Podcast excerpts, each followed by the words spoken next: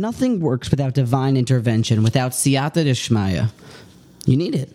It's imperative. You can try all you want, but without help from heaven, the divine assistance, the special aid from above, nothing's going to go. We want siyata dishmaya.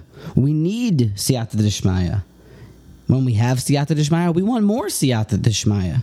How do we merit divine assistance? How do we increase our help from heaven? When we come to Parshas Re'eh, the answer is lying right there in front of us, right under our noses in plain daylight. See, I have put before you today blessing and curse. Life, esachayim, esatov, making the right choice, esamaves ve'esara, death, and the wrong choice, they are two separate, untouching paths. It's important for us to keep clear, clear as day, that good and evil are two opposites. Tzaddik and Rasha, two opposite ends of the spectrum.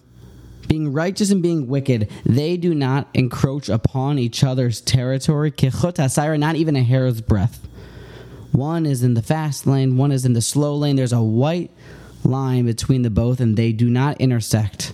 To get from one side of the spectrum to the other side would be like crossing from the cars, trucks, and buses lane all the way into the cars only lane on the New Jersey Turnpike. There's a median in front. In between, you cannot. There's a concrete barricade. As we go through life, there's a fork in the road that we chose for ourselves that we are currently on the path that we chose when we met that fork in the road. Plainly put, we choose our path, and choosing the path of righteousness and choosing the path of sin, these two different paths are two different weddings at two different halls entirely. They don't touch. There's the wedding at one hall, which is the wedding of the righteous, and the wedding at the other hall, which is the wedding of the wicked. They don't touch. In the most deep and simple words, Moshe Rabbeinu put down this fact. Eh, two different paths, two different parties, two different teams, two different companies. And when we dance back and forth from wedding to wedding, when we, God forbid, jump from company to company, from good to evil, bad to good, it can be catastrophic. In the famous story of Achav and Eliyahu at Har Carmel, when Eliyahu challenged all of the fake idolaters and all of the fake prophets to a challenge of which korban would be burned, which korban would be accepted by HaKadosh Baruch Hu, it is there that we find the same mussar from Eliyahu Hanavi to his people. Eliyahu's Musar to the nation. Vayigash Eliyahu El Kol Ha'om Vayomer Ad Mosai Atem. Until when are you, my people? Pesachim Al Shtei Haseifim. Are you dancing between the two parties, between the two opinions? If you believe in God, then go after him. And if you believe in the Avodah Zarah, Pick a team. Choose a side pick a party to be present at. If you can hear me, that means that you're human. That means that you have good days and you have bad days. You may ha'ava, you may hasina. Days that you understand Rashi and Tosfos within three minutes and you're on to the next Rishonim and Achronim. Days that you're knocking out Tephilos with Kavana like it's nothing. And then the next day, that you can't understand what the Gemara's question is, and you can't pay attention for more than two words during your davening. And that's normal, that's human. And God forbid, even if the Yetzer Hara wins and we've lost a battle and we sin, well, the prophets have already testified that ain't tzaddik ba'aretz asher ya'asa toivelo yechta. Nobody's perfect, and God forbid sins do happen.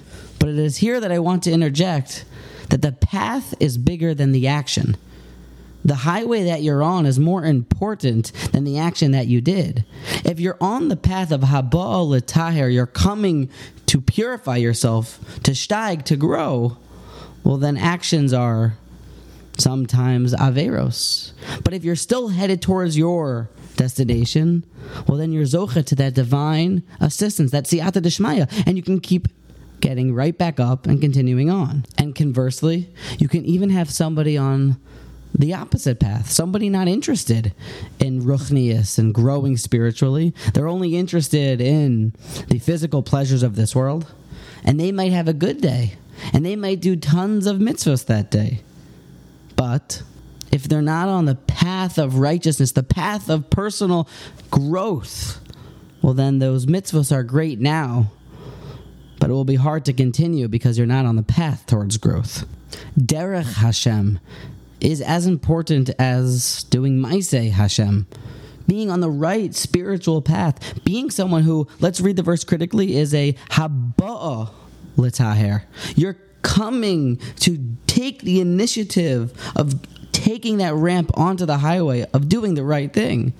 Then, God forbid, even if something happens on that way, you're still headed in that direction. Our actions might fluctuate. We might have a day filled with Torah and mitzvos, chesed and tefillah, and God forbid other days that are focused on the opposite type of pursuits. It's our job, no matter what the action, though, is to be on that path, on the path of tzaddik v'tovlo, on the path of esachayim v'esatoiv, and not on the eshamoves v'eshara. When you're on that path, maybe that's where you're zoicha to the siyata deshmaya, the help from heaven. It is a t'nai we learned over the previous parshios that God gives his assistance to those who do his will. And God forbid the opposite. If somebody does not, then you do not merit that divine intervention, that divine assistance. Perhaps no matter how good our actions are, the Siyata Deshmaya is waiting to come down when we clarify and we check the signs to make sure that the path that we're on is the derech hayasha, the derech hatov, the path of the just and the path of the righteous.